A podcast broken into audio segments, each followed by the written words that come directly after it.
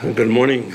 I um, sense my need this morning for uh, a prayer on your behalf as I look at Galatians chapter 5 this morning. Uh, I, uh, my intentions as I began preaching my way through the book of Galatians some time ago here was to do it in six messages um, by doing an expositional overview of, uh, of each chapter in each message. I knew this was going to be difficult because of my natural bent to want to uh, turn over every stone and, and see what's underneath it. Um, as uh, in, in the scriptures. Um, well, uh, this morning I'm going to compromise that pattern as I come to chapter 5 because of the content of, uh, of this chapter. I'm going to look at only verses 1 through 12 uh, in chapter 5 this morning. It has been interesting to note how that the adult Sunday school lesson from the past month or two from the book of Acts has been giving us the historical context of uh, Paul's message to the Galatians in, uh, in, in uh, yes, in this epistle. Uh, Galatians has been called the, the charter of Christian freedom. Uh, the main reason it has been called that is because in this epistle, Paul is forcefully reaffirming the, the fact that we are justified by faith and not by the works of the law. That has been sort of the overwhelming uh, theme up to now through the, uh, the book of Galatians. The, uh, the second reason why uh, Galatians has been called the charter of Christian freedom is because of how Paul introduces uh, us in chapter 5 by uh, saying, uh, Stand fast, therefore, in the liberty wherewith Christ has set you free, and be not entangled again with the yoke of bondage. So here is an exhortation that Paul gives to, uh, to stand fast, to stand firm, to not give in, uh, but to stand firm in the freedom uh, to which uh, God, through Christ, has called us. Um, the uh, Many commentators will use this verse to warn against legalism. And so I'd like to begin this morning, first of all, by looking at the question what is legalism? What is a legalist? According to Webster, as it relates to secular law, legalism has to do with a strict and a literal adherence to law. Uh, in other words, a legalist is one who is skilled in interpreting the, uh, the law uh, in, in the, in, as it relates to secular law. Legalism, used from a theological perspective, has to do with believing that our salvation is achieved by keeping the law uh, or good works. Or as Paul says it here in Galatians and over and over again in the book of Romans, being justified by the deeds of the law. Uh, that is uh, that is legal. That is legalism. That is uh, uh that has to do with uh, earning our salvation by the things that we achieve or do. Um, some would refer to a follower of Christ who is careful to maintain good works, as it tells us in Titus chapter 3 and verse 8, or one who believes it's important to obey God's commandments as a legalist. But that is, that is a misuse, a misapplication of the, uh, of the idea of uh, legalism. Because keeping God's commandments and doing good works is important for us. I want to recognize that uh, as we go into this study here this morning. Someone has said that our, our good works do not bring us our salvation. They, however, they do bear witness to our salvation. And I think that says it well. But uh, allow me, however, also to, um, to point out that how we keep God's commandments uh, is important for us. Proverbs chapter 3 and verse 1, I noticed this week as I was reading my way through the book of Proverbs, says, My son, forget not my law. And then he says this Let thine heart keep my commandments. Um, Jesus said in John 14, 15, If you love me, keep my commandments. Um, and, um, and so it's important that our keeping of God's commandments and doing God's will flows out of our love for the Lord Jesus Christ. 1 John chapter 5 and verse 3 tells us that this is the love of God, that we keep his commandments. And his commandments are not grievous. Sometimes we can be guilty of minimalizing the keeping of the divine protocols that we have in the New Testament scriptures, which to me is sort of another form of legalism.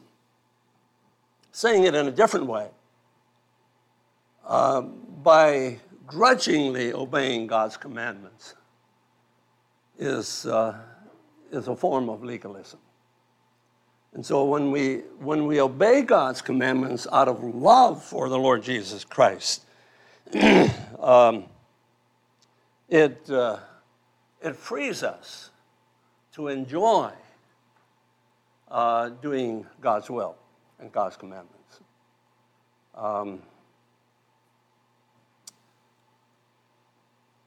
so uh, allow me to just uh, also begin uh, this um, uh, study this morning with uh, a brief review of uh, the first four chapters of Galatians. I'm not going to spend a lot of time with this, but uh, um, I, I want us to get a sort of a clear picture of where we are and where we're going. In chapter one, Paul confronts the Galatian believers with the fact that what the Judaizers were teaching them was another gospel. Uh, in fact, Paul declares in verse 7 in chapter 1 that this other gospel is a perversion of the gospel of Christ. It's not the true gospel. Um, and so Paul was very firm about this. It, it was a different gospel than was revealed to him by the Lord Jesus Christ himself. And then Paul in chapter 1 tells them how the gospel he preached was given to him, not by men, he wasn't taught it by men, but by direct revelation from the Lord Jesus himself. Um, so, here in chapter 1, you have the historical uh, background of how he received the gospel. Then in chapters 2 through 4, Paul explains very carefully the difference between being justified by faith and being justified through the keeping of the law. Declaring that if we are made right with God by keeping the law, then Christ died in vain. And furthermore, by believing that salvation comes through circumcision and keeping the rituals of the law, or should I say that by believing that one is made right with God uh, by believing in Jesus, as well as by being circumcised and keeping the rituals of the law, which is seemingly what the Judaizers were teaching. And they were mixing, so they were mixing law and grace. Uh, but uh, by, by mixing law and grace, Paul is, as he tells us here in uh, chapter 5 and the second part of verse 1, uh, we are, would be entangling again, ourselves again in, in the yoke of bondage. By the way, um, the, the teaching of the Judaizers has not disappeared. Um, it is still around today. Uh, in fact, I was on the phone last night with one of my nephews, who is a pastor of a Mennonite church in Winesburg, Ohio. And uh, we were talking about how his older brother um, is, is caught up, who was a member of their church and left, and is presently caught up with a Messianic Jewish uh, group that is teaching almost in a verbatim kind of way uh, what the Judaizers were teaching uh, here in, in the book of Galatians. No, uh, it hasn't disappeared, it's still there. Uh, they, they, uh, yes, they, they believe that Jesus was the Meshua or the Messiah uh, Meshua is sort of the Hebrew uh, name for uh, Messiah.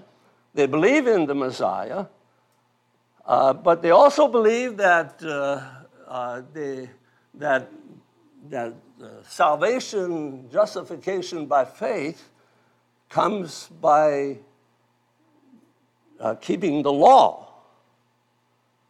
Um, and they're very forceful about their teaching in relation to that. And, uh, and so it's still around. Uh, and uh, um, they, um, they, they uh, have a group that, uh, that is based in North Carolina and is reaching out into the Ohio community. So it's still around. Uh, and I believe that it's important not only for our own sake, uh, but uh, for it's important for us to understand uh, what Paul is saying here in, in the book of Galatians uh, because it's pertinent even in our time today. And it's pertinent that we understand the importance of not mixing law and grace. Well, here in uh, Galatians chapter 5, in the first 12 verses, Paul is further uh, defining the issues that, that he uh, is uh, dealing with in chapters 2 through chapter 4. Uh, and uh, I want to look at these 12 verses with you here this morning. Um, and so there, there are two distinct uh, sections in verses 1 through 12. And uh, first of all, I'm going to look at verses 1 through 6. And um, would you stand with me as I read the first six verses of uh, Galatians chapter 5? Um, Stand fast, therefore, in the liberty wherewith Christ has made us free, and be not entangled again with the yoke of bondage. Behold, I, Paul, say unto you that if you be circumcised, Christ shall profit you nothing. For I testify again to every man that is circumcised that he is a debtor to do the whole law. Christ is become of no effect unto you, whosoever of you are whoever, whosoever of you are justified by the law, ye are fallen from grace. For we through the Spirit wait for the hope of righteousness by faith. For in Jesus Christ neither circumcision availeth anything, nor uncircumcision but faith which worketh by love. You may be seated. Verse 7 here is sort of a, a in between. It's a verse that, that stands between these two sections when he says, uh, You did run well, who did hinder you that uh, you should obey the truth? And introduces the next section. But let me deal with the uh, first six verses here of uh, uh, Galatians chapter 5. In, uh, in these six verses, uh, Paul, Paul shares with us and with the Galatian Christians four implications of believing that our salvation is based on keeping the rituals of the law. And uh, let me just uh, sort of set out those uh, four implications as they're given us to us here in this passage. The first implication, of course, that uh, Paul points out is that Christ and his atoning sacrifice is of no value to you if you believe that the ritual of circumcision is necessary in order to be made right with God. That's verse 2. Paul here is repeating what he had said in chapters 2, verses 18, 18 through 21. Let me read that. Uh, chapter 2, verses 18 through 21. For if the inheritance be of the law, it is no more of promise, but God gave it to Abraham by promise. Wherefore, then serveth the law. It is added because of transgression.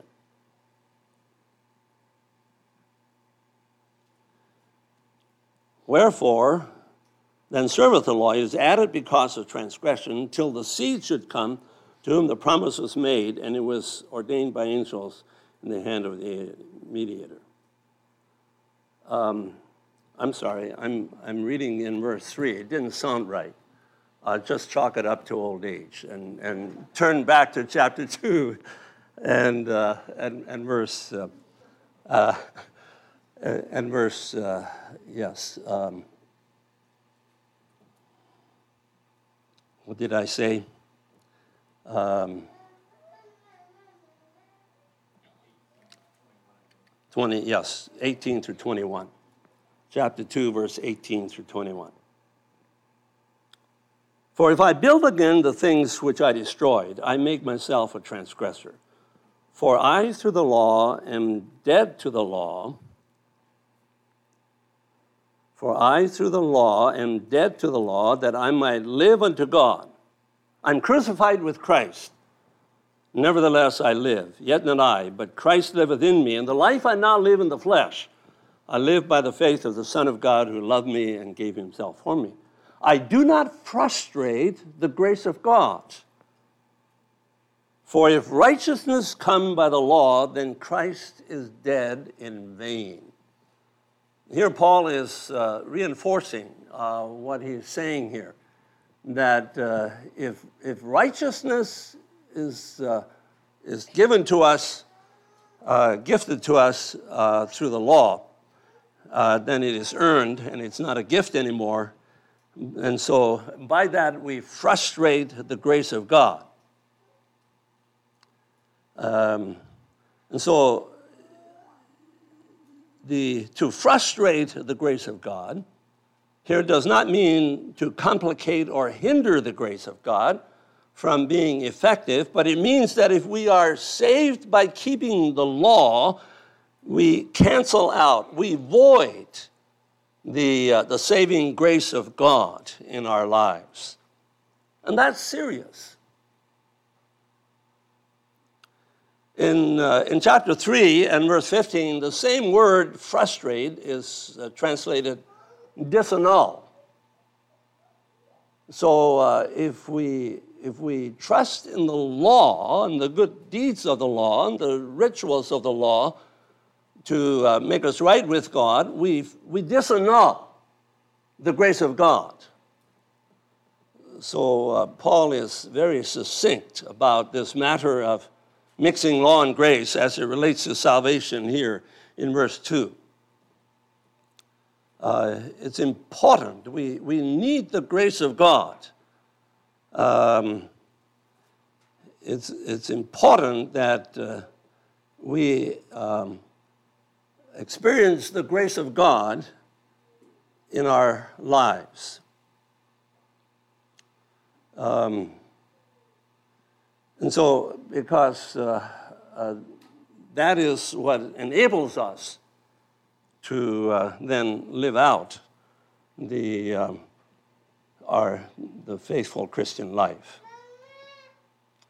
It also, uh, uh, we also need the grace of God because, in an ongoing kind of way, because we continue to be needy creatures. I don't know how many of you uh, did what Ivan was encouraging us to do last Sunday by, uh, by fasting uh, this week. Uh, I'm not going to ask how many of you fasted this week. But uh, one of the things that I experience when I fast, and uh, I especially begin to experience it if I, if I uh, fast for the second meal of the day, is that I begin to feel how needy a person I am. Anybody identify with that? you know, um, I'm still a sinner in need of the grace of God. And, uh, and when I fast, that, that becomes very forceful to me. And uh, I, would, I would despair uh, if I wouldn't be able to experience the, the, the, grace of God in, in an ongoing way in my life. Um, it's very important for us to, uh, to not frustrate the grace of God as he says it here. Um, and secondly, in order to be made right with God through the works of the law, Paul says in verse 3, you're obligated, you, are, you, you need to keep the whole law. James, in James chapter 2, verse 10, in essence, says the same thing. You see, the, um, the, the moral law of God is so intertwined that if you violate one law, you violate others. Seems to me Jesus uh, reinforced that to the rich young ruler in Mark chapter 10 when he came to him and said, What must I do to have eternal life? And Jesus is, in essence, as I interpret that, uh, uh, that uh, uh um, example or that uh, story, uh, Jesus is saying, Well, if you want to do something to inherit eternal life, try the commandments. and, and, and the rich young ruler, he, you know, he no doubt pulled on his uh, robe labels a little bit and said, you know, I, I, I've kept them all. and Jesus said, uh, there's one thing lacking yet. Go and sell everything that you have and give it to the poor. Why did he say that? It's because uh, this rich young ruler was uh, committing the sin of covetousness. Um, and uh, you know that uh, the, Paul says that the sin of covetousness uh, is idolatry. And so if you, if you commit the sin of covetousness, um, you also commit the sin of idolatry. If you, the, if you commit the sin of idolatry, you also break the first commandment that says you should worship the Lord God only, and Him shall you serve. So you see what I mean? The, uh, God's moral law is, is such that if you, if you break one, you are going to be breaking others as well. And so Paul here reinforces the fact that if you, if you think you're being, if you, if you think you're keeping the, the law, some aspects of the law, you need to understand you need to keep the whole law, not just several aspects of the law. So, in order to be made right with God through the works of the law, Paul says, you're obligated, you need to keep the whole law. And uh, no man has been able to do that. Thirdly, Paul says, you're fallen from grace. As a result of uh, receiving the teachings of the Judaizer that emphasize the need not only to believe in Jesus, but also to keep the law in order to be, in order to be justified, uh, you are fallen from grace. Hebrews chapter 12 and verse 15 says, Look diligently lest you you fail of the grace of God. Um, you, um, and, I, and again, I, I just trust that we understand the, uh, the importance of uh, uh, laying hold and needing the grace of God.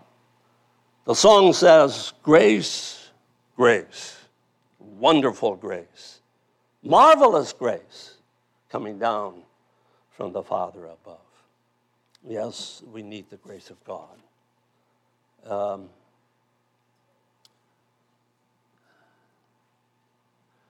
fourthly, in verse 5, um, Paul says that furthermore, we, we lose our hope of righteousness, the, the, the hope of righteousness that is by faith.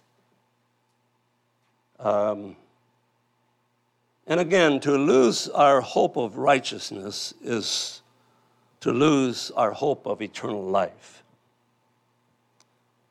In Titus chapter 1, verse 2, and in Titus chapter 3 and verse 7, Paul speaks about the, the hope of eternal life.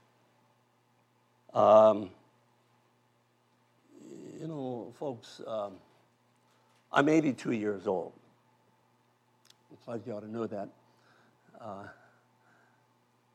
and uh, if I, if I uh, have it right, there are only four of you that are older than I am the two Simons and uh, Pete and my dear wife are uh, a little bit older than I am.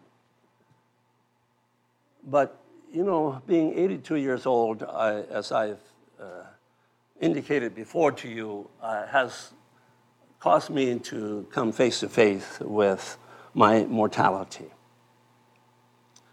You know, I, I know that in, you know, the next five to 10 years that uh, I'm, I'm going to lay off this body, this uh, temporary body that uh, is my house uh, at this time. And uh, if I would not have the hope of eternal life, I would be living in fear uh, all the time. But uh, I have the hope of eternal life, the hope of righteousness, uh, the hope that comes from being made right with God through faith in Jesus Christ. Um, so, yes, it's, it's very important. This, this is a lifeline uh, for me um, as, uh, as an 82 year old in the latter years of my life.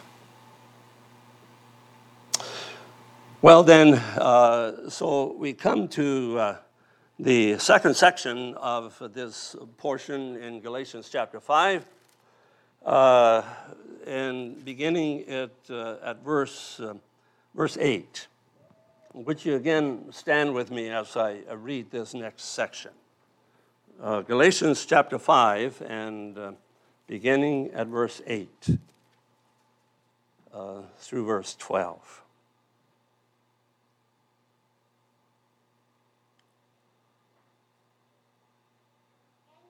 Let me begin at verse 7. Ye did run, ye did run well. Who did hinder you that you should not obey the truth? This persuasion cometh not of him that calleth you. A little leaven leaveneth the whole lump. I have confidence in you through the Lord that you will be none otherwise minded. But he that troubleth you shall bear his judgment, whoever he be. And I, brethren, if I yet preach circumcision, why do I yet suffer persecution? Then is the offense of the cross ceased. I would they were even cut off, which trouble you. You may be seated.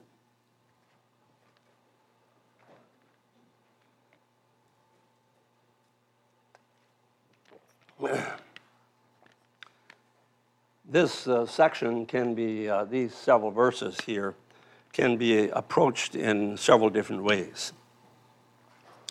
But I would like to notice here that uh, there seem to be uh, five things here that Paul is pointing out that uh, about false teachers and what they do and what they propagate. Um, there are five things that are true of, fallen, of false teachers and their doctrines in, in verses 8 through 12. And I'm not going to spend a lot of time in, uh, in these five things that Paul teaches. I'm just going to mention them and move through them rather rapidly.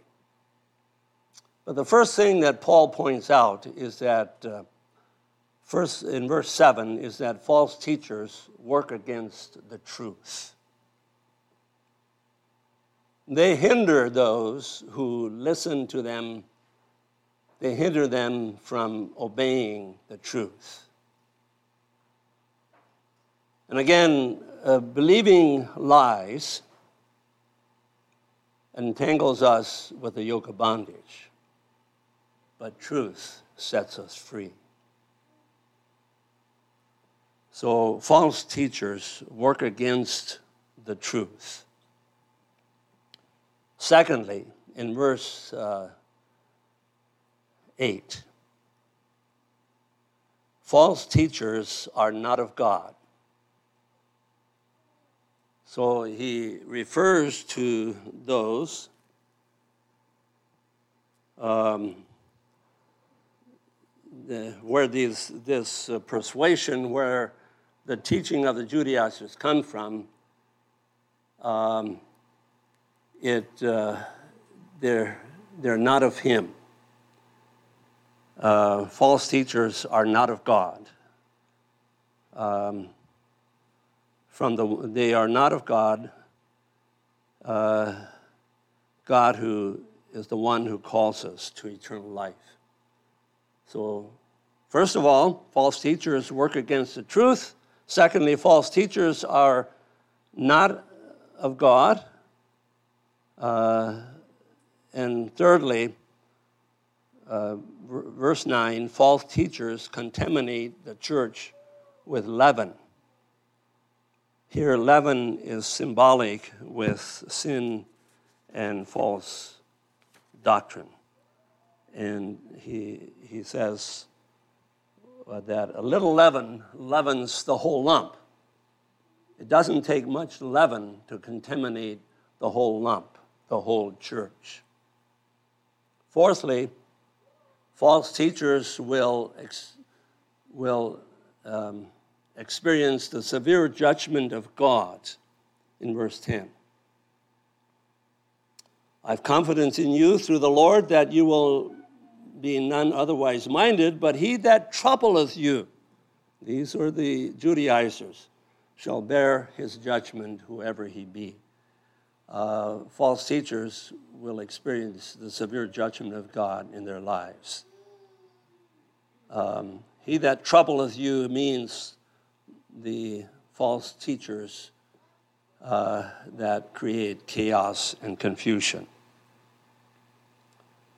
And, uh, and fifthly, false teachers persecute, work against those who preach the truth. That's verse 11. And furthermore, they militate against the cross of Christ. They diminish the purpose and the truth of the cross and the meaning of Jesus' propitiatory sacrifice on the cross. You want to notice that Paul is, uh, does not mince words in relation to those who pervert the gospel message. Um, and he goes on to say that he uh, that I would that they were even cut off, which trouble you. Let such a one be accursed, he said in chapter 1, verse 8 and 9, who, uh, who brings another gospel. Let him be cut off. So Paul is, um, is very succinct. He's, he's very straightforward about this matter because he sees this as a serious uh, issue. Let me close this morning by again noting that Paul's admonition in verse, in verse 1 of chapter 5 is a very pertinent word for us today. And that word is stand fast. Stand fast in the freedom. Uh, don't be turned aside. Don't allow yourself to be turned aside in any way from the freedom wherewith Christ has set us free. God bless you as you do that, as you stand fast in that freedom. Would you stand with me?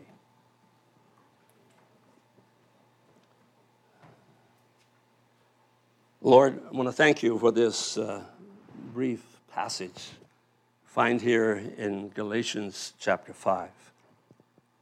And I pray, Lord, that it would challenge us to, to stand fast in the freedom uh, wherewith uh, Christ has set us free.